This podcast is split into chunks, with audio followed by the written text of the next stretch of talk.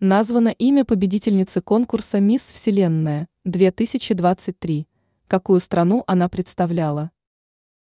В субботу, 18 ноября, состоялся финал конкурса красоты «Мисс Вселенная». Мероприятие проходило в центральноамериканской стране Сальвадор.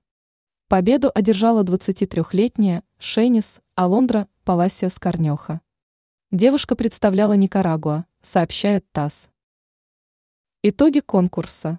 Как уже упоминалось выше, обладательницей короны «Мисс Вселенной 2023» стала представительница Никарагуа.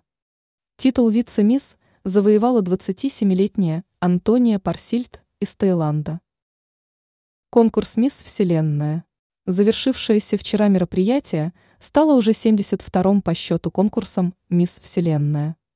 Ранее представительницы Никарагуа не выигрывали конкурс. Больше всего побед на счету Соединенных Штатов.